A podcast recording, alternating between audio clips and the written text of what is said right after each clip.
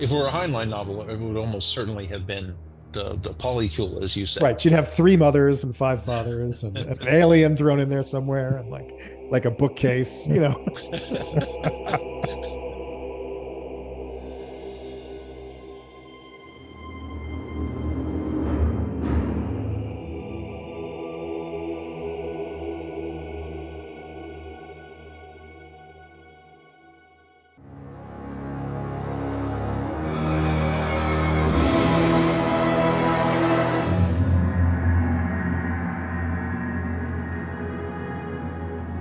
welcome to season four of Star's End, the podcast dedicated to Isaac Asimov's classic sci fi series Foundation.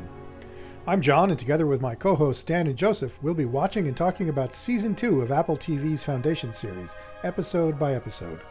We're glad you've decided to join us.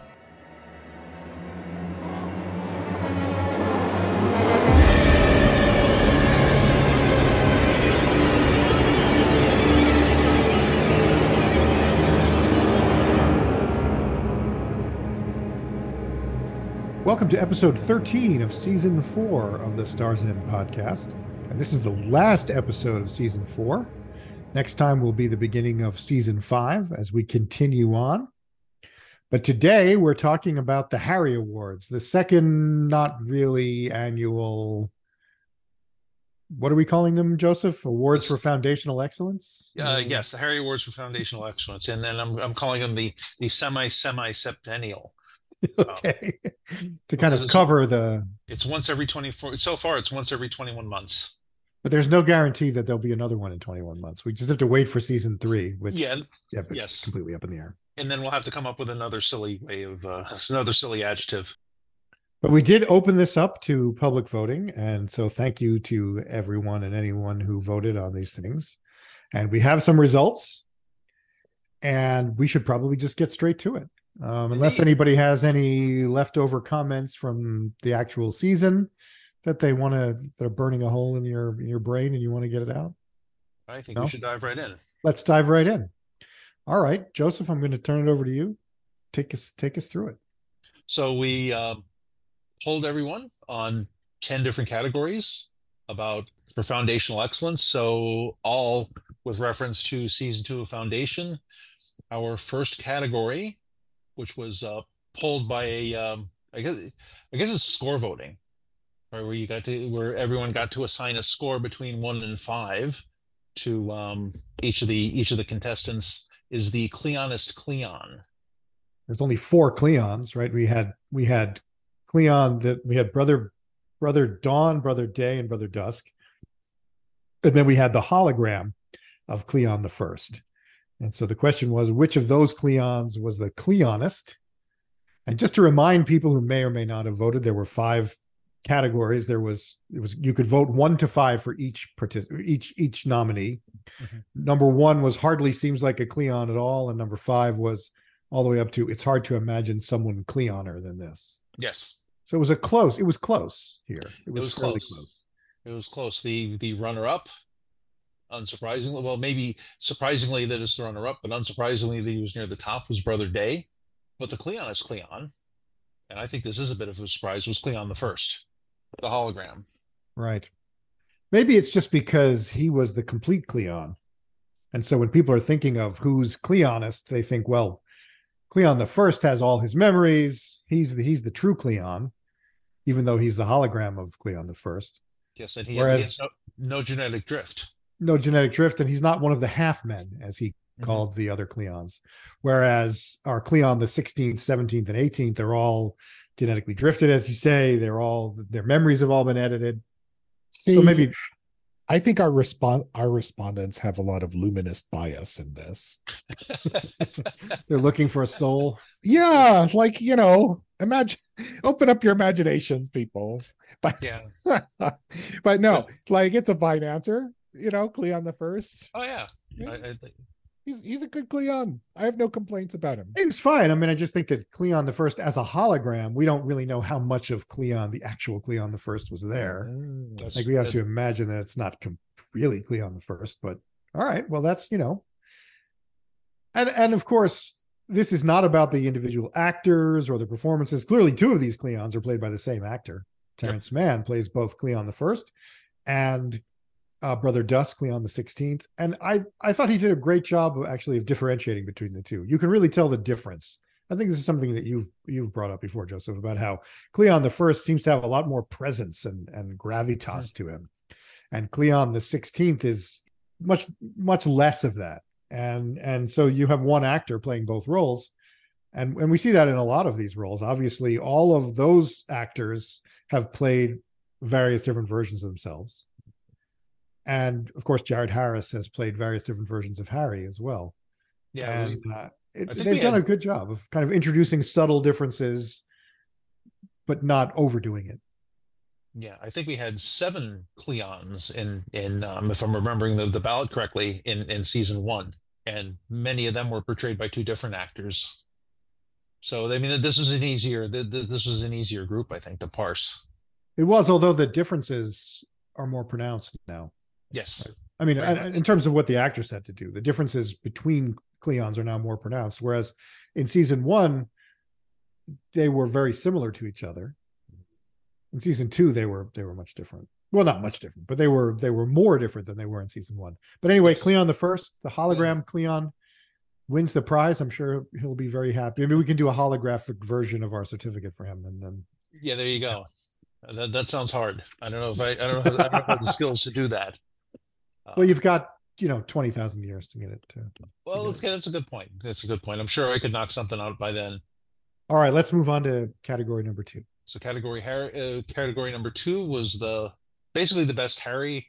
I was looking for something alliterative, so I said most hallowed Hari. I don't know what the hell that means, but it works. I think everybody can put their own interpretation on it anyway. So there were five. There was little kid Hari. There was Beetlewig Hari. There was Hologram Hari, so specifically the one from the, the Prime Radiant, and then um, Pinocchio Hari. So really, those two are the same character, although one is after he became corporeal again, um, and then Vault Hari. Right. And, and again, we did this on the same one to five vote for each one. Yeah. So scores just yeah just scores one to five, and um, if we look at the averages, Pinocchio Hari edges out Vault Hari by a score of 4.5 to 4.25. And if we add Pinocchio Hari and Hologram Hari's points together, consider the same Hari. Well, I, I mean, um, you know, and that's another thing is that after Hologram Hari became Pinocchio Hari, he really was different. He was a he different person. Was. He absolutely I, was. I thought that of all the Haris, the one who showed the most empathy was Pinocchio Harry. Mm you know he i think that's true. remember at the at the very end he's trying to comfort gaal. And he actually repeats back to her something that she said earlier. She says we're trying to save you know in a previous episode when she's criticizing hari for just taking it for granted that salvor was going to die in the future and telling gaal well you you know what are you going to do about it? It's the it's the future. It's going to happen. And she mm-hmm. says we're here to trying to save the whole galaxy. We can't even save the people that we love and after Salvor dies and and Hari and Gaal are sitting on the rock by the ocean, that's one of the things that he says to her to comfort her. Mm-hmm. You know, here we are trying to save the whole galaxy, but we can't even save the people that we love. Yeah, that was a, I think actually for both of them a pretty good arc, because they were very much in conflict in, in episode one, and they yes. were basically family by the end of it. Right. Right. And and in that scene, of course, Hari talks about how he feels about losing Yanna, mm-hmm. which is still fairly fresh for him, even though it, you know, it's a couple of well, about 150 years in the past in in chronological time, but of course he hasn't.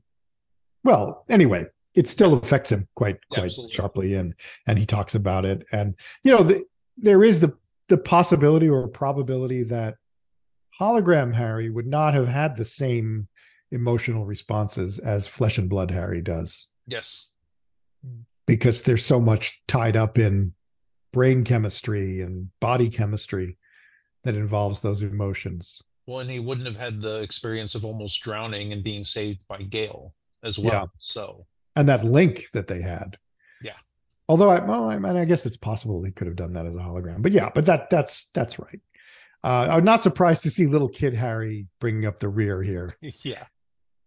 And Beetlewig Hari, you know, was was um, that was a real miss by the show. There weren't too many misses by the show, Mhm. but that Harry, I mean, that attempt to make Jared, you know, I, I, I mean, I don't like de aging by CGI any more than the next guy, but de aging by putting a stupid wig on him, it, it just didn't work, and it made it hard to maintain that willing suspension of disbelief when you're looking at this, you know, this man in his fifties or older trying to look like a man in his 20s because they put a terrible wig on his head. I mean, it just it, it, it- I don't know if I can if I can accept Klingons with the ridges on their foreheads, then I can I can I, I can force myself to take that.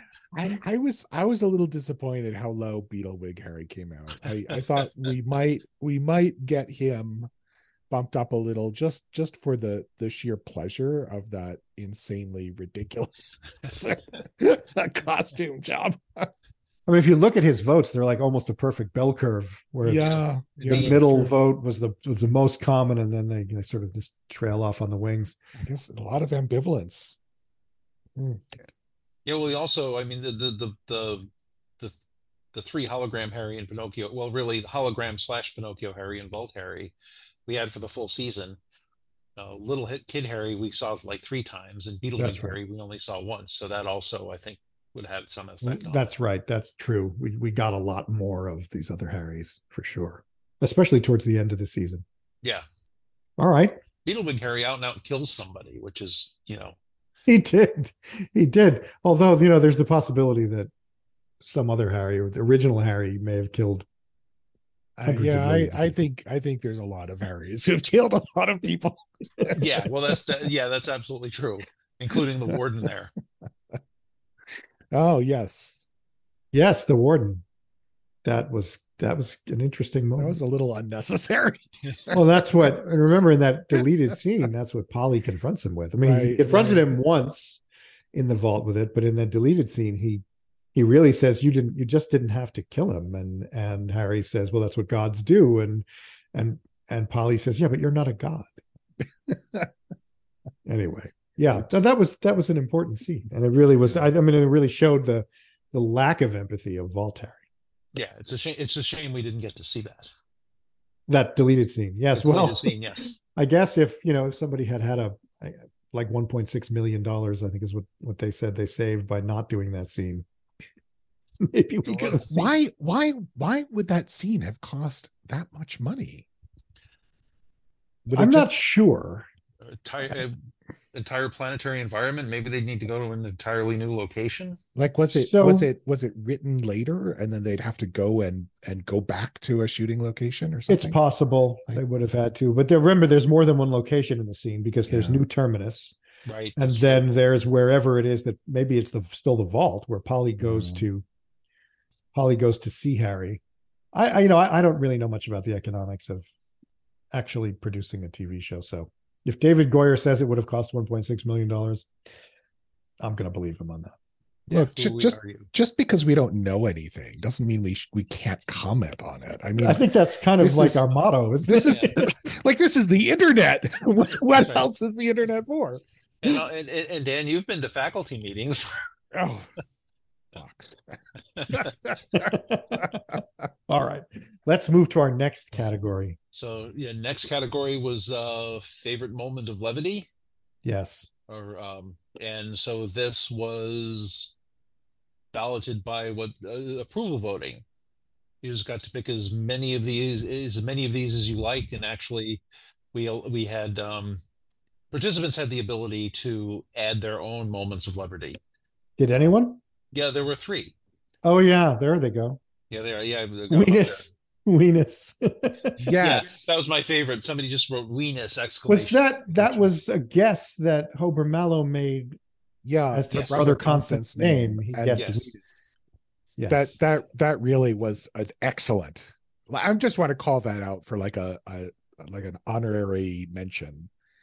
sure. Venus is that was clever. And Brother Day deserved. getting up from the medic medic tank and demanding a rope to stop his damn manhood from flapping around and giving Brother Dawn a wink. That was a good one. that was a good one And and along those same lines, one we didn't include was Demerzel when Queen Sareth was coming for Oh, a and- conjugal visit, turning around and giving giving Yeah. Brother Day the old go get her. You know that that was Yeah, So that, that, that ridiculous. kind of yeah went uh, kind of borderline levity and and ugh.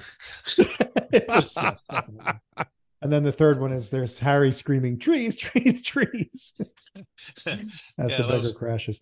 Now I will throw one thing in here. I I just did a guest appearance on the uh, Seldon Crisis podcast with Joel McKinnon, Yeah, which I the- encourage everyone to listen to. It's just the two of us saying whatever the hell we feel like for a couple of hours. So it's more more or less a an episode of this podcast.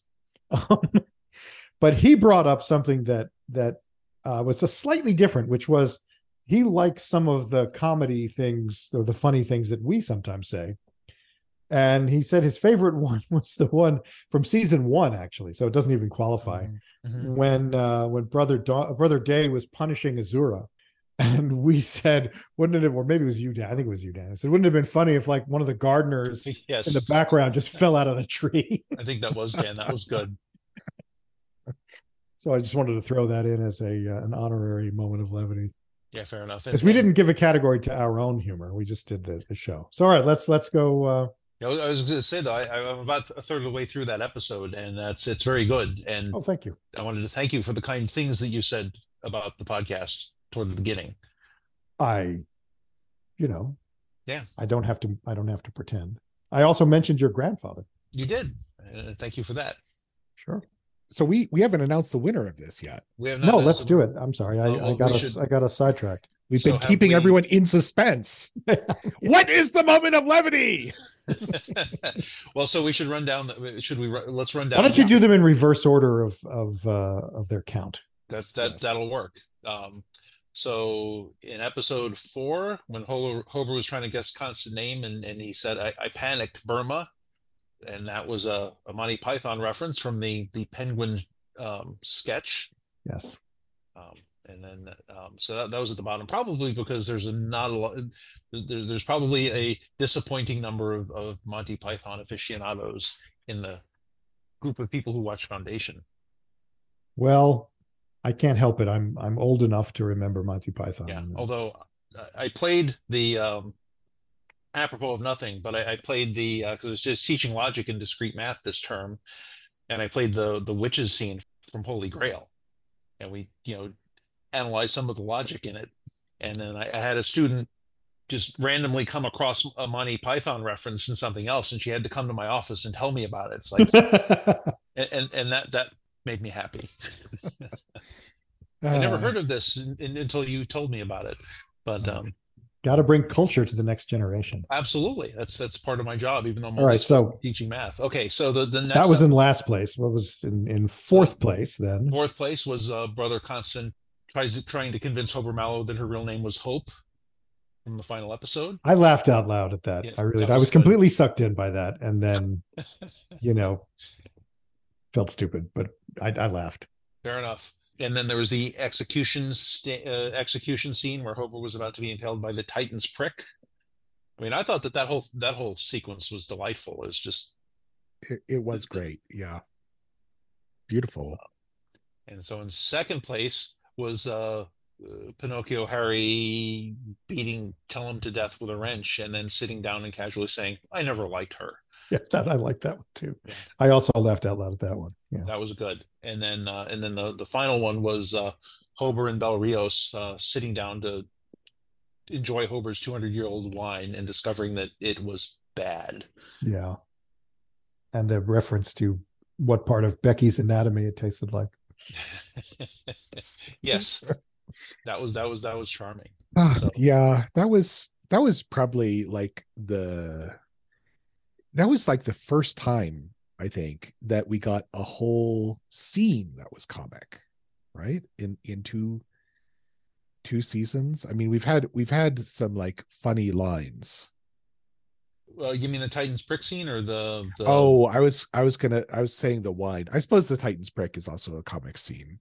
Yeah, both of those were are really like just structured to be comic in a way. Although, I mean, I would say that the yeah, that the wine scene is actually a lot more serious than the Titans prick scene. I mean, the Titans prick scene is Yeah. farcical and involves people switching places, like all the classic, like Shakespearean switching of identities. Whereas the the wine scene was somewhat poignant because Yes. you have these two guys who know that Yeah. at some point very soon they're going to die Yeah. and you know they actually have kind of a serious conversation they talk about Glawen a little bit Yeah. Yeah. um it has a, a serious kind of overtone to it even though it's it's played for laughs it's also i i thought it was you know poignant is the word It's it's complex like a fine wine.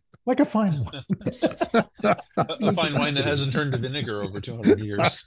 or has it but i think that's a good that's a good winner i i, I think Yeah. that's a that's a very Sure. good seed and Right. uh and and deserves an award Yeah, I agree. I think that, that, that that's a good choice. Okay, shall we move along to let, us move along. moving along here we go Yeah, moving along to, to our fourth category Okay, so the shocking plot complication. So also done by approval voting. So w- which right. plot plot complication did you find shocking? And let's see if I haven't checked this one. Are there? Okay, so there's one additional because this was again approval voting and people could add add one. Right. And there's a, a call out to Dukum Bar. He asked to be blasted in Belru. Said, "Oh sure, blam." And then what's the comment? Dudes, Dukum is supposed to be a pretty important character, the heart of the general! Exclamation point. Yeah. Well, that was a that was a surprise. Fair point. Fair point. It was Good definitely comment. a surprise. this actually is a legitimate tie. Let's work our way up to. um, Okay. So, um, surprising plot complications uh, at the bottom is, um, oh, good, we thought Tellem killed her, but Salvor is still alive. Yay. I think we all the, the reason why that got such a low score is that it was not shocking to anyone that Salvor Yeah. was still alive. Yeah, I think it, it, it was it was good foreshadowing for eventually getting Hari back. Yeah. And then in um, what are we? One, two, three, four. In fifth place, huh, Demerzel was behind the assassination attempt that got her head sliced in half. Actually tied for, so maybe we would call this um, maybe we'd call this fourth place or third place. No, it'd be, it'd be fourth. Yeah. It would be fourth. Yeah. So tied with, hey, Hari's alive after all. Tellem didn't kill him either. Yeah, and I guess again, like there was a lot of speculation that Hari was still alive. Yep. And so it was a little bit surprising the way they, they did it like a jump scare, you know, where he just Mhm. appears out of nowhere. But there was an awful lot of speculation going on. I don't think people were surprised per se that he was alive, just Yep. maybe the way it happened. Indeed. And again, the same with Demerzel, right? I mean, we, we've all been speculating since before the show started. Well, maybe not before the show, started, but very early on that Demerzel is is the puppeteer behind so much. And so to find out that she was behind the assassination attempt, yeah, yeah, Yeah. not Yeah, shocking. Fair enough. Fair enough. And then Hari coming back to life is in third place. And that's Hari coming back to life with a body, right? Right. Yes, that is Hari coming back to um that is Hari coming back to life with a body. Yeah, that was kind of shocking, and it still hasn't been explained. Yeah, I mean who would do that? We we don't know. We don't know who that person appearing as Kalle was. That's that's true. So there there are some loose ends for, That is- three. A very loose end. And so in in first place, first is Terminus is destroyed. Yeah. Now, again, because they had brought back Hari, who seemed to be dead, and they had brought back Salvor, who seemed to be dead, and also because it was really hard to conceive of how the Foundation mm-hmm. continues after Terminus is destroyed. That was a mm-hmm. shock. That was a shock. And we were all in such complete disbelief that it took the entire next episode to convince us that Terminus had, in fact, really been destroyed. Yeah, although ultimately I think this is mitigated a bit because although Terminus was destroyed, I was I was assuming when we were talking about it that Terminus was destroyed and most of the foundation with it, but of course they scooped up everybody on Terminus. Know, I'll never get tired of saying that I found that sloppy, but it is what it is. It is what it is. It is now canon in the show.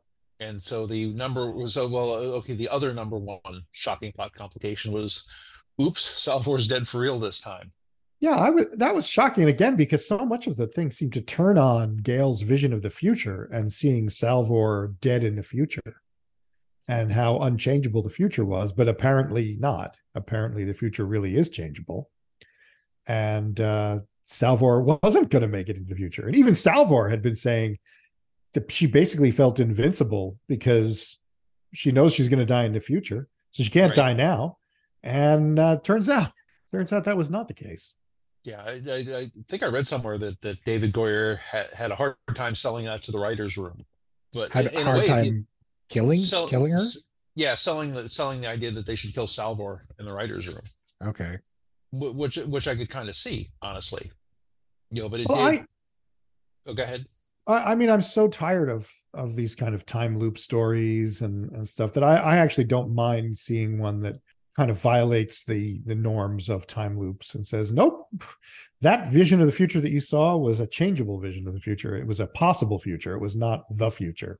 And so I'm fine with it actually. I I really dislike time travel stories for the most part. Yeah, and it did. It definitely drove home the point that pretty much anything goes. They don't know what's coming. All right. Okay. So, so shall we move on? Let's move on. So we had four acting categories. This one's probably the most fun. A lot of entries. This was outstanding performance by a prop tool, non-human entity or group. This is again pulled by you know scored where where people would give each a score of one to five, with five being great and one being not good at all. The nominees were the Mentalics, the Spacers, the Titans Prick, the Prime Radiant, the Terminus Grew, the Atomic Ashtray, um, Seraph Servant, the Prime Radiant, Kalle, Hari's Beetle, Hari's Beetlewig, and Becky the Bishop's Claw. And I tried to mix those up. I think I got them all. I think you got them all. Yeah. I think I got them all. And um, Should we just talk about the top few? yeah, let's Like talk about third third place and up. So third place was the Prime Radiant. I mean, I'm a little surprised by that because the Prime Radiant didn't really do anything. Well, except for when it was, except for the first couple of episodes, where it seemed Yeah, to be doing a hell of a lot, and then it just sort of stopped. Right. They kind of dropped that storyline, the whole idea of the Prime Radiant becoming sentient. And we see it lots. We see lots of the Prime Radiant, but it, you know, we don't see we don't see that sentience except you know, outside of the first couple of episodes. Okay, but come on, how many, how many, how many actors can be both both two dimensional and three dimensional, literally, and four dimensional. and four dimensional. That's a good point. That's a good Yeah. point. Many dimensions to the Prime Radiant. That's right. So it got a lot of it got a lot of that was great. I mean, it, it, it, Yeah, yeah, it's true. Um, all right. So that's third place. Second place. Um, second place is the Spacers. I mean, is- they're very interesting, and and sometimes, and I think in this case it's true. Less is more. yeah, You know, they left a lot unexplained about the spacers, Yeah. and they leave you wanting to know more about them. Like, how? What is their anatomy? What is their physical makeup? And yeah. That whole see-through torso thing is just is just.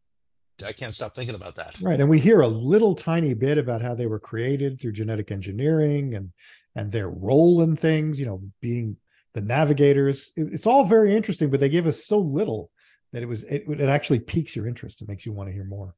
Yeah, agreed. And so the winner was Becky the Bishop's Claw. I mean, you gotta you gotta love Be- Becky the Bishop's Claw. You do, and I think it's possible that anim- animals would have a advantage in any kind of category like this. Also, but also she died heroically, and she got and she got to Bright Brother Bite Brother Day. Yeah. So- Supposedly, it was a tremendous sigh of relief, at least for David Goyer, when they killed Becky off because Aw. they didn't have to figure out how to pay for doing more. Because, as he said, it was the most expensive special effect they had, and they did a great job. By the way, I mean Becky Oh. does not look fake. Becky No. looks real. Yeah, that's absolutely true. But I, but I, but I have to re re reassert my claim, my my um my comment that you know it, it's a bad idea for Foundation to throw out the idea that they should get rid of something just because it costs a lot. yeah, I guess. I guess so. Ah, And the I- thing I want to yeah. see, as I mentioned before, and I also mentioned it on uh, Joel's podcast, is that in filming the scenes with Becky, they had a uh, a stunt actor in one of those green leotards with a gigantic Becky head on, running around the stage, and I I really want to see that. Yeah, that would actually that I'm I'm sure that's hilarious. That would be a moment of levity in and of itself. yeah. And yet the actors ultimately they have to get at least one take where they take it completely seriously, Mhm. so they they can't look at it and laugh about it. Right. This is this is not the kind of show that could have like one element that was just looked terrible right No, so i true. understand but like I kind of wish it did. right? Like I I you know, I would I would kind of I would just enjoy seeing have seen an episode of just like an actor in a in a pretty terrible Becky mask running running around like a Gorn like the Gorn suit from the original yeah like that or like you know early Doctor Who costumes oh, that kind of thing well let us let us not forget the um the costumes of the Anacreonians in season one oh the, the Ent con uh, the Ent yeah cosplay. yeah like the the wood the wood armor I mean, it looked silly, but it also looked yeah. real. I mean, you it, could see that being real. somebody's ceremonial ridiculous costume. Fair enough. Like and hundreds of years ago. I mean, even it looked expensive too. Like the when they do real costumes as opposed to CGI creatures, it it's it looks expensive. Mm. Like they like the the budget for costuming must have been outrageous, especially when you have, you know, on Trantor and you have like 300 people assembled in like future space silks uh yeah. and these flowing robes i mean it's it's sometimes it's just incredible thinking about the costume the costuming and the budget for that. Yeah was you know it, what, am, am i wrong in remembering that costuming was one of their two emmys for season one? Uh i don't know. I wouldn't be surprised. You know one one uh prop that we didn't even really mention was the paint that they used for the uh, mural. Yeah, the kind of flowing yeah. paint which also looked very real. That's true. Yeah. It's crucial a, to the plot. It's crucial to the plot. And it was a very well done effect. But yeah, like the the palace looks very good. Even the exterior. Like sometimes the mm-hmm. exteriors mm-hmm. of things look crappy, like because they they cheap out on the CGI for them. But like the exterior of the palace looked really good. Mm-hmm. It it really was a very it, it is a very good looking show. However, it is that they've done it, however, whatever the budget they've worked in, there's I can't think of a single scene where I went that just goes thud. It doesn't look it doesn't look real. Yeah. Yeah, that is that's absolutely true. And I, I realize technology has come to the point where it's a lot easier to do that, but it's still not trivial to do that. Mm-hmm. All right, shall we move on? Let's move on. So maybe John, you should start us start us off here. This is outstanding performance of as a tertiary character, and so could you allow could you enlighten us on what we mean by a tertiary character? Yeah so tertiary characters are characters uh, and again nothing against the actors or even the roles they're playing but they're characters that mainly exist as an adjunct or to enhance another character's story. So for example Glawen Kerr who has a great story does not have much of a story outside of his relationship with Bel Riose mm-hmm. the same with Yanna Seldon. She's really there as as Hari's wife, and Joiner Rue. Uh, the others uh, that are nominees here are Josiah, the the young boy uh, in the Mentalics, and Laran, who is another Mentalic as well. Uh, both of whom had kind of key roles, but they they really are are not I guess I, I would contrast them with secondary characters who may be main characters, but primarily within the confines of a single season. Yep. Whereas the primary characters are the ones who are the characters that we've been following from season to season, and will continue to do so, with the exception of Salvor, of course. Although who knows? We we might who knows what they're going to do with Salvor? They they you know she seems dead, but uh, you know that's true. We've already had limited time travel, so anything can happen you could have time travel clones you could have multiple timelines it's, things happen anyway yeah so pretty close let's talk about the top two pretty close results between the top two coming in in second place was sandra Yi uh Sencindiver? Sensen Diver, there you go. As in yeah. Rue. Yes. Yeah, which would be what? Uh 20, 36, 42, 43 points.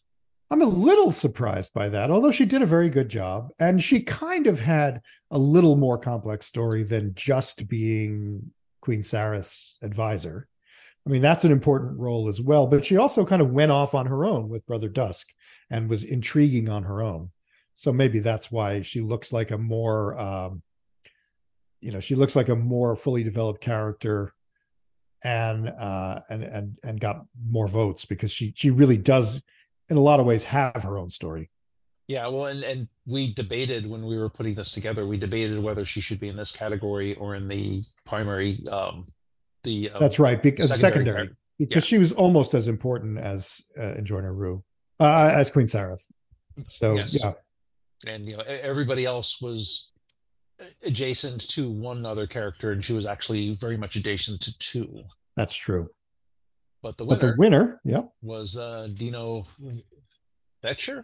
As, I'm uh, going to say Fetcher is probably Fetcher, right here, or Fetcher, Kerr, which was just which was just an outstanding performance. I thought it was a great performance, and although it was really primarily there as a foil for Ben Daniels as Bel Riose, it was really, really important yeah. in Bel Riose's character. And, you know, the idea that he was a check on Bel and that he was very, very concerned that Bel's time in the prison camp had potentially made him lose his humanity.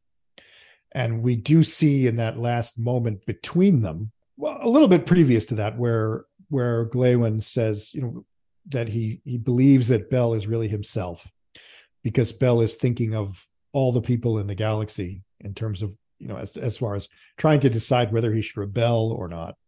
But in that last scene where Glawen kind of gives Bel permission to kill him, mm-hmm. um, it's a very touching moment, and you know that that whole relationship between the two of them was really extremely well done. Yeah, mm-hmm. agreed. So I'm not unhappy to see Dino Fetscher win that uh, win that category. No, nor well, I. Well deserved, I think. Although all these performances were good, yeah, you know, they're, he, they're, he, was really exceptional. There are a few bad, and I'm not going to say who I think they are, but there are very few bad performances in the entire in the entire two seasons. That's true.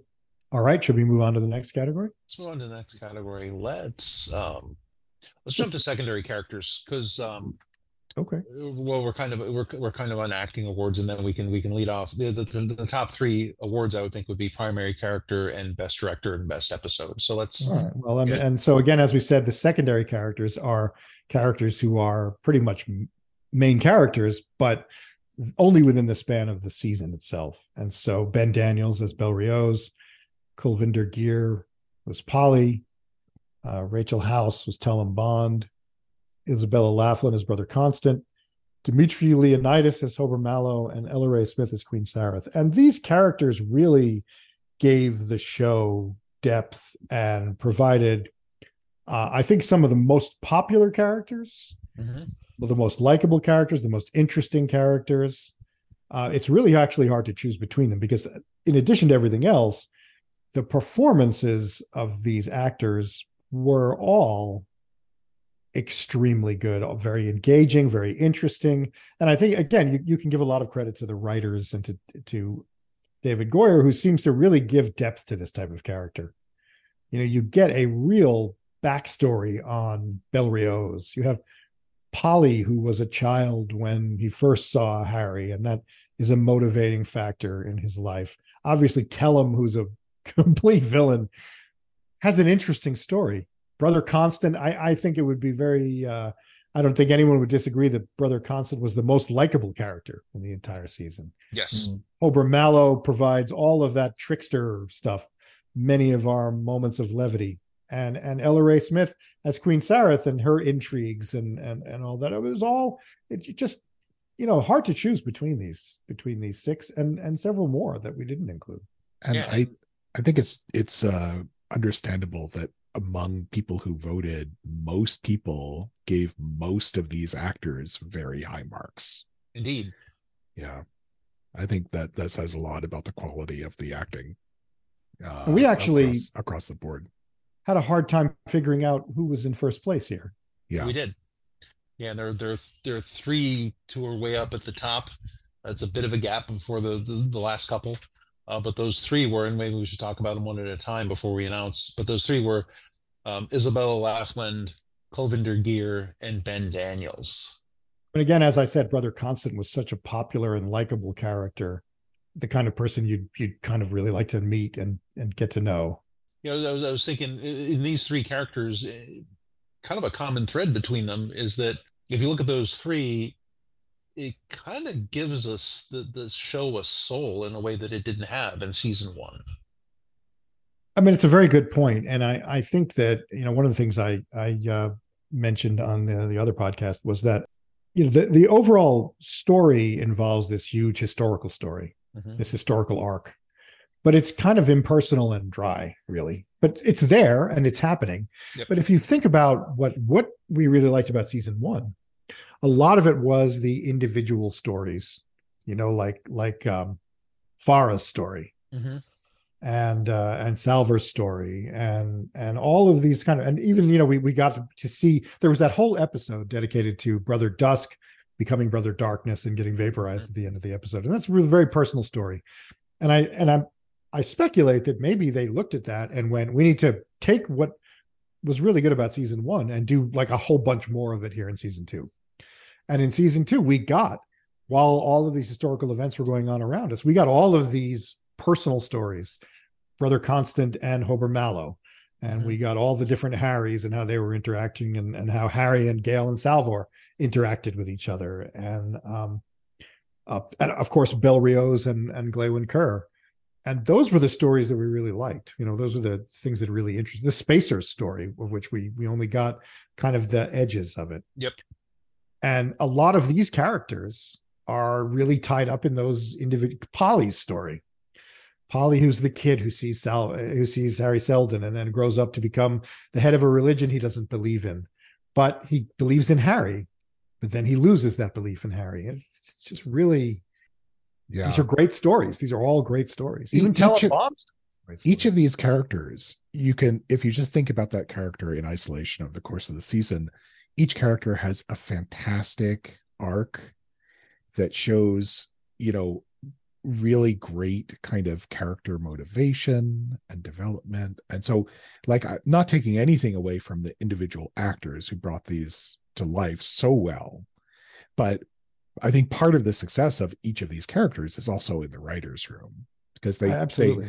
they they really like it's it's it's almost shocking you know thinking about how all of these six characters none of whom was really in in season one each each being given that complex of a kind of character arc over the whole season and and realizing it in ways that are just so satisfying so it's Yeah. really impressive and in ten episodes of limited screen time for everybody, right right they had to really make a lot of the screen time that they had. If you added up the screen time that Ben Daniels had or Kulvinder Ghir had, it's not really that much time. yeah and yet they were able to really flesh out these characters in a in a tiny space of of uh, of screen time. absolutely You know who else I would really impress me that's not mentioned here? Seth Cermak, who you know goes from being well, he, first of all, he's brother Constant's father, and so that's kind of interesting. But he's also like kind of a craven politician, or at least he's portrayed as a craven politician. And even Hari makes fun of him. You know when he's going around Vault when he's going around the characters, he he mentions nice suit twice to him Yeah. it's really like a slap in the face. But then when Seth Cermak doesn't know whether Brother Constant has been executed or not, we see a, a whole realness and depth to that character really in one scene where he mm. goes and confronts Voltari. And it's such a great scene, and it's such a you know it was he was such a a caricature of a character. Oh, the empty suit, and then we we really see just a you know the father who doesn't know if his daughter has been executed or not and i, I Yeah. just i just that was- those things yeah. that make me Yeah, love the way show the way that they played that off was was so good. Wh- wh- What I got I got very angry at, and I don't know the, the character's name, but the guy I was referring to as um as Niedermeyer yes going, well, that jackass just got you know that jackass just got us into a war in front of you know Cermak without who doesn't know if his daughter has been executed. Right when hober shows up. When Hober shows up. yeah that was one of the terminus crew. I, I i can never really distinguish between who they are. I also don't really understand the relationship between seth cermak the character known as pater and brother constant. At first when brother constant shows up back on terminus she like runs into pater's arms and i thought he was her boyfriend Mhm. but now i think that pater and seth are her parents I think that's right. That that's the impression that I came away with. Not at first, but by the end of the season. And when you think about it, when she talks about why she won't tell Hober her name, she says, My pater is from Thespis. And we have this ancient tradition where names are are um, names are private, and so that gives you the impression that that person is her parent. Mhm. But we also know that Steph Cermak is her parent, and so Yeah, that was confusing. I think that this actually was probably a writer's room goof or or an editing goof. I don't know, but it feels like something, just a sentence should have been in there somewhere that clarified this, and somehow that sentence vanished. maybe, Mm, maybe, Yeah, or maybe they just wanted to present it as an alternative family without comment because twenty thousand years in the future, those things will not be, worthy of comment. you know, I mean, I I think it it wouldn't be worthy of comment, and like Bel Riose and Glawen, no one said, "Oh, it's a same sex couple," but um, just like I didn't know if they were family, right? I, I just like I I was confused. No, they left us on. to figure it out. You're probably Yeah. right that there probably was some explanatory note somewhere that just didn't make it into the final Yeah. version, and they just said, "Well, we'll just let them figure it out." Mhm. And we still haven't. So, I'm pretty sure we got it, but yeah, yeah. no, I think not that's. 100 percent sure. Although then we don't know. Does Constant have a mother? Is it a polycule? Is it? Well, we don't know. It could be. I mean, we, we just don't know. I mean, I mean, her genetic material had to come from somewhere, and but, but we don't know. We don't know. That's true. Mhm. Yeah, that. But I don't that's- mean to be ignorant about these things, but I am. But I also just don't know. Well, I mean, that, that was certainly a. If it were a Heinlein novel, it would almost certainly have been the the polycule, as you said. Right? you'd have three mothers and five fathers, and, and an alien thrown in there somewhere, and like like a bookcase. You know, Uh, Uh, okay, so shall we announce the winner? yeah, I guess yes. Let's please. I'm sorry. I, I was starting to because I said Isabel Laughland, his brother Constant, is one of the winners, and then go ahead, Joseph. Yeah. So so the the ultimate winner is uh, Ben Daniels, is Bel Riose. Right, but very very close. Very very Like, close. kind of by between by the by virtue of getting the most fives Mm. and just barely edging out Kulvinder Ghir as Poly for total points, Mhm. like 46 to 45 or something like that. So uh yeah, no, and, and and again, I would have a very hard time choosing between them. I I thought Poly was a great character. Would have been even more great if that if that extra scene had been in, but great anyway. Yeah, that could have made the difference here. Honestly, that one deleted scene. I mean, think about it. He's uh he's he's the kid in season one. He grows up to be, as I said, the head of the religion that he doesn't believe in, but he but he believes in Hari. He's a drug addict and a drunk, and you know he's a very disillusioned man. But he's been keeping himself going. So they never really explained how he lasted that 138 years. And there's there's some implication that he did it by sheer willpower. That he just said, "I am not going to die." until I see Hari Seldon again. And he kept expecting. He was kind of like the, uh, you know, the, there's a character in A Canticle for Leibowitz, uh, Eliezer or Lazarus or Laser, who turns out he is Lazarus. He's the Lazarus that Jesus brought back from from the dead way way way back when, and he just won't die. You know, he says he told me he's coming back, and I'm not going anywhere until he gets here, and he just refuses to die for a couple of thousand years. And I got that same kind of feeling from from Poly that he's just saying, all right, you know, the only thing I have to live for is Hari Seldon. And damn it, he said, you know, I expect him back and I'm I'm not leaving till he comes. Because we speculated that it might have been time dilation, traveling at sublight speeds between the various planets, but you know, they never really said. Yeah. Well, I mean, he does. Yeah, because he doesn't seem close to 138 years old or what have you. So something's going on. We might. But they talk he talks about it. This is how I lived 130. I mean, I don't know. I, really I don't think uh, you know, uh, drink and hard drugs make for a long life. Oh, the I Keith Richards diet. I guess that's right. Maybe he is Keith Richards. We don't know. Uh, yeah, actually. Well, okay, except he was a little kid, so He was a little kid. That's true. Yeah. but uh, but you know, maybe, maybe in his lineage somewhere down the road, twenty thousand years back. I'm sure Keith's genes are just that strong that they're still, you know, they're still dominant. For you know, Keith could still be there somewhere. Oh, uh, there's no doubt. Anyway. All right. Shall we move on to the next category? What do we want to do next? The uh Primary. do we want to do the primary Primary- character or do Yeah, we want to do- do the director first? Uh, let's do the Or episode? primary No, character. we- primary Let's do the character. And, uh, And again, just to remind everybody, the primary characters are the kinds of characters who um, are ever present, who are continuous through through all of the generations and have lasted over 100 years. And presumably, all of them except Salvor Hardin will be there next season. So the, the five that we narrowed it down to are uh, Laura Birn as Demerzel, Jared Harris as Hari, and all his different incarnations. Leah Harvey as Salvor, even though she isn't going to make it to the next season, we presume. Lou Llobell as Gaal Dornick, and Lee Pace representing the Cleons as Brother Day. And he really is the main Cleon, let's face yeah. it. Yeah. Very much. And he gets he gets all the campiest and most over the top scenes of all the Cleons. And so again, I think a lot of these um, a lot of these characters were highly rated. You know, people who voted here gave high ratings to most of the because again, you were able to to give characters a one through five. Oh, I was going to say that those are, are common voting thing, although these last two are going to be different.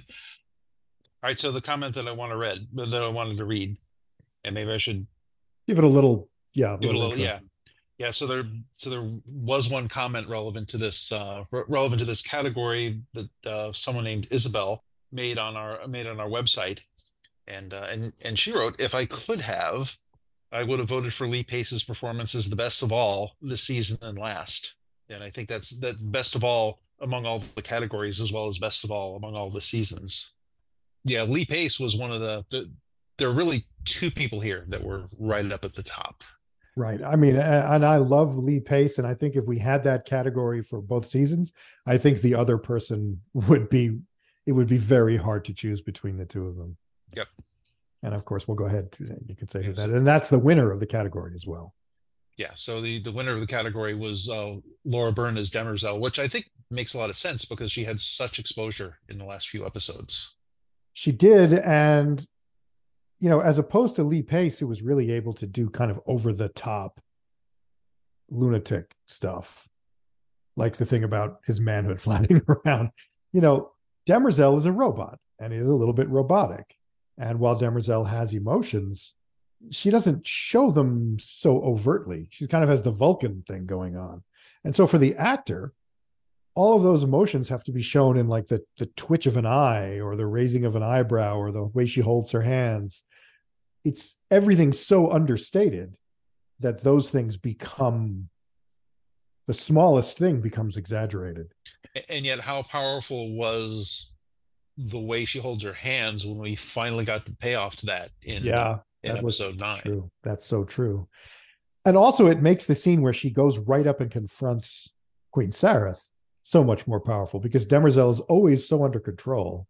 Mm-hmm. And she goes right up to Sareth, gets right in her face, and says, Yeah, and in case you're wondering who killed your family, I brought the same efficiency to that that I bring to everything I do, or words to that effect. And it was really powerful that she felt, you know, the need to like unload there. And it was, you know, the, the shock of that was was pretty strong. And then and and then as the episodes continue, we really kind of see her really losing control. Mm-hmm. And yet it's done in a very controlled way. So, you know, in some ways, I think that's an even better acting job than Lee Pace, who gets to be very flamboyant and and you know, really like wave wave his arms around and other things. You know, he shouts at people. Like remember in, in mm-hmm. season one where Ian McNeice is the uh, imperial statistician. And Lee Pace basically shouts him to death, yep. or at least unconscious. And he does the same thing in uh, in the scene in the church where he wants Poly to to do a performance, and he he you know he shouts at him, and we never never see Demerzel do anything like that. No, yeah, understated is so much harder. I think. Yeah, and Laura Birn has to do it while cut into slices. That's true. um, yes, and but, also in a language that's not her first language. Yeah, but but actually, seriously on that, even like w- without having to actually cut her up, she did have to stay still, right? And so that was she she was perfectly fixed when she we got to that kind of climactic scene of her narrating her backstory, and so all the emotion except except in the like voice voiceover scene but but all of the emotion that we see her deliver on camera was her perfectly still mm-hmm. so she's yeah. doing everything just with kind of minimalist facial gesture right and and intonation and and yet you know we get the complexity of the emotion Yeah. as she's kind of sort of falling in love while also hating Cleon the First. Right. That that really Yeah. complex dynamic. And uh yeah, it's it's just fantastic. Yeah. Yeah. La- last season and this season. Just absolutely top-notch, yeah. absolutely you know you know it reminds me and I, and I know that this movie was a little bit cheesy but uh peter weller in robocop kind of had to do the same thing i mean he was loaded into that suit and all you saw was his face and it was really his only way of expressing emotion and if you ever hear peter weller talk about robocop it's Mm. very very interesting he's an extremely thoughtful and well educated person Mm. who was even there's there's a scene there's an interview of him during the making of the movie where he's talking about it and he's so philosophical it's it's really interesting because he really got into the whole philosophy of it and again he had to express all of that emotion and there's a lot only through his face Mm. Yeah. and while point. while being locked in this suit that was trying to kill him.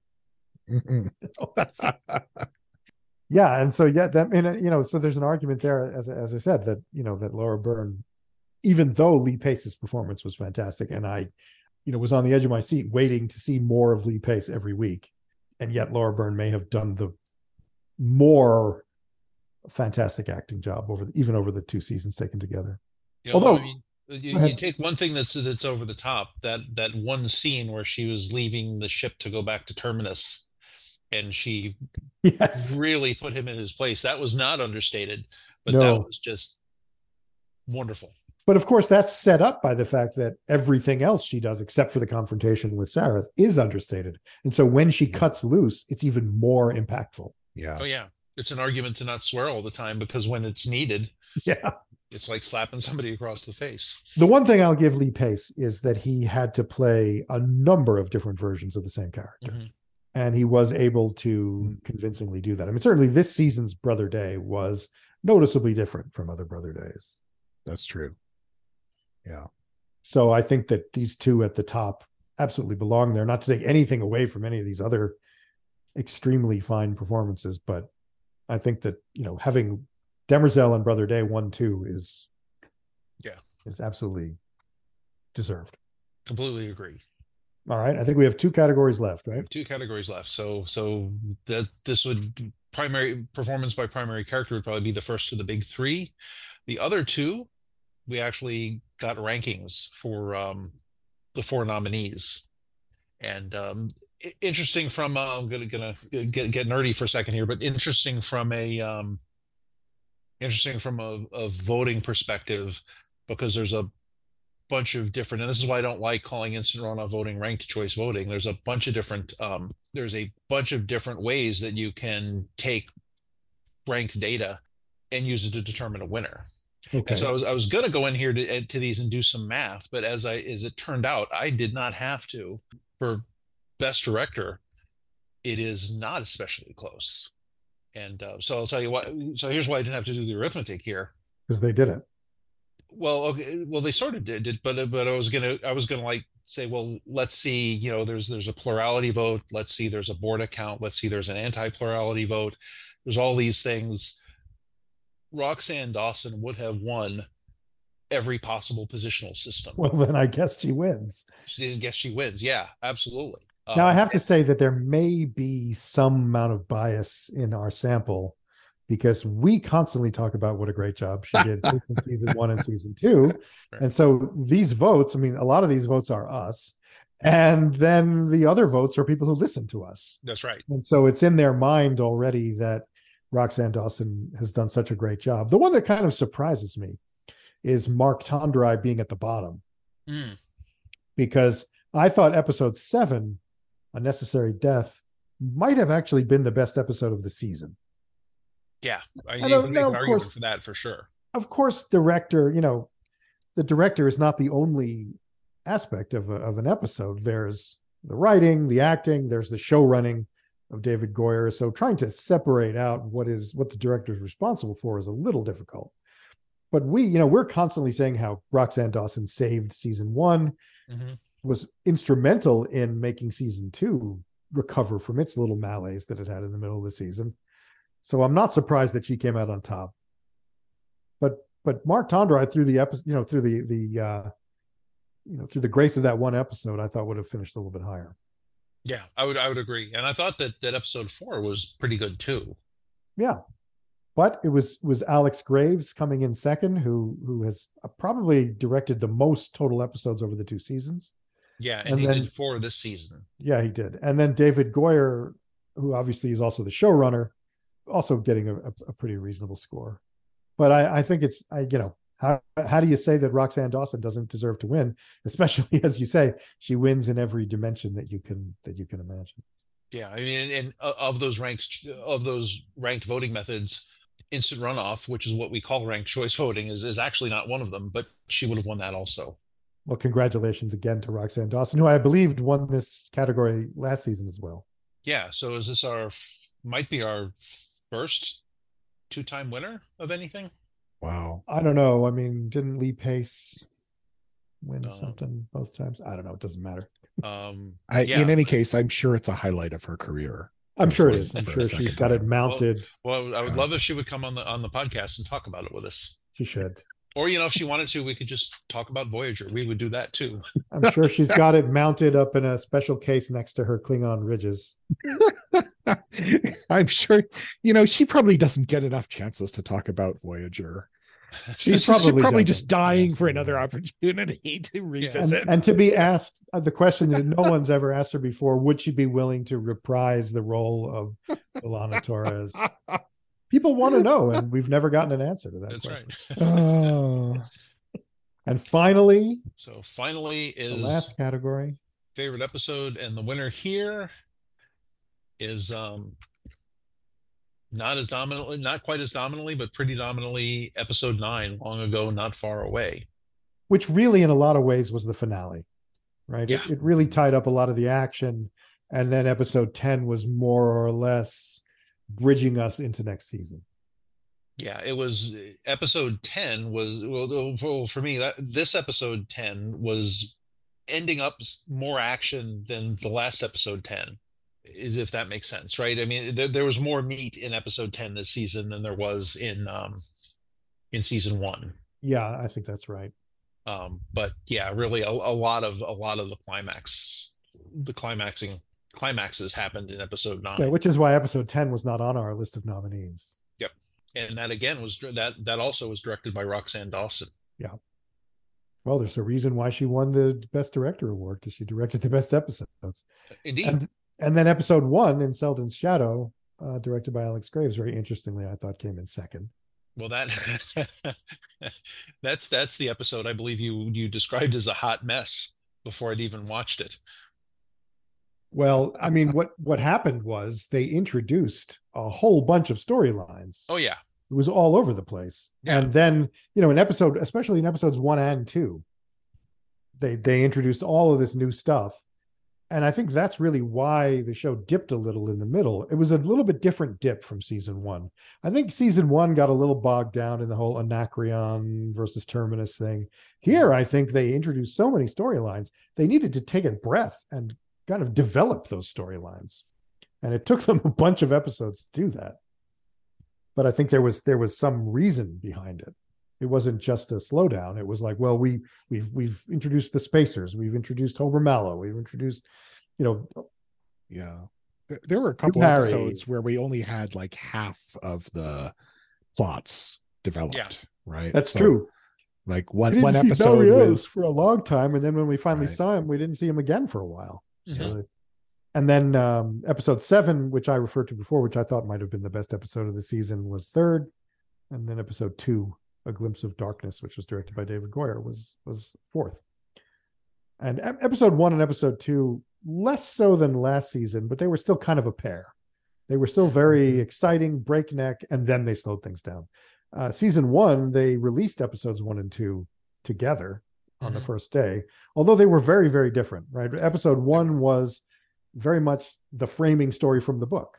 Yeah a lot of the book elements. Obviously the star bridge was not in the book and and so that that was something new but and then episode two which was the the journey to terminus it was more or less covered in a single sentence by asimov and they expanded it into an entire episode. Yeah and i really in season one i thought those first two episodes were sort of like an audition like They were they were saying, here's how we handle adapting stuff that's close to Asimov, and here's how we handle everything else. Yeah, the the, the, the episodes one and episodes two in this were I think much more similar. Yeah, I agree. Yeah, but still long, long ago, not far away, would have won any positional system and would have won ranked choice voting if we'd had had, had determined any of those ahead of time. Well, that was a great episode. Yeah, It had absolutely. the destruction of Terminus in it. It had the Demerzel tearing down, tearing down Brother Day. Yeah, Um, might be my whole my favorite moment from the entire season, It was pretty good. and of course all of Demerzel's backstory. All right, so that is the second Hemi, Hemi, Semi, whatever you said before, Uh, semi semi septennial. semi semi septennial Hari Awards. So again, thanks to everybody who voted and everybody who didn't vote. Come back next time and vote. The Yeah. more the more votes, the better. Everyone Agreed. should vote. You don't have to register to vote in our thing. You just vote. Yeah, I was actually I was actually pretty pleased with the response that we got, given that this this one existed. You had to go to our website to vote rather than just voting on Twitter or what have you. Although I think next time we need to we need to get uh, the nominees to ha- do their own uh, get out the vote campaigns, Sure. or, or Yes. else we move to an Australian system with mandatory voting. Mandatory voting. I'm Yeah. voting. Yeah, we should have done that this time. We should have told everyone. Mandatory voting. We'll be checking to see if you voted or not, and there will be fines for those Fines. who don't. Yep. Yeah, let me- Absolutely. let- yeah, let me know how we're going to administer that. I'm I'm curious. I'll I'll check with Australia. Once once we figure it out, I'm, I'm not saying it has to be an answer right now. Dan has already threatened to go door to door to our listeners. Yeah, we have all the data. so We we track you people. We know where you are at all times. Oh, we, we don't even know most of the. uh, We only know names secondhand. Just if somebody tells us they listen, then we believe that they listen. But I don't have I I don't have any names. and then now there's too many listeners to keep track of. I mean, I think you know at some at, there was a time when we would have been on a first name basis with all of our listeners, True. but now That's true. There's just a multitude out there listening to the show. Although at this point they may have turned off this episode. Yeah, maybe. Ah, All right. So- well, we're, so we're we're tying up season four, tying up season four. wrapping it up with a bow. Is there anything left to say about season two of Apple Plus TV's show Foundation that we haven't said multiple times? Sounds like there's nothing. Yeah, if there's if there's anything, something might bubble up out of my brain eventually, but there's nothing at the moment. it was good. I liked Yeah, it. Thumbs yeah, up. it's, it's decent. yeah. Thumbs up. Two thumbs up, three thumbs up. Three thumbs up. Three thumbs up and one thumb sideways. Next time. Next time we will we will be starting season five of the Stars End podcast, and we will let you know what we're going to talk about. Maybe it's the sequels.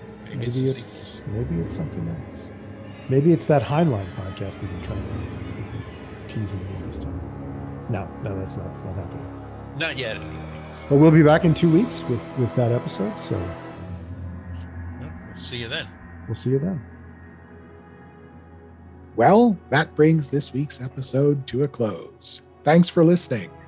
If you enjoyed the podcast, subscribe and give us a like and a positive review on your favorite platform. You can also visit our website at starsendpodcast.wordpress.com, where there's always additional content. Our music, used by a Creative Commons license, is It Is Coming by Alex Mason. Also, follow us on Twitter at Stars End Podcast. Goodbye for now from the galactic capital of Trantor. This is where the stars end.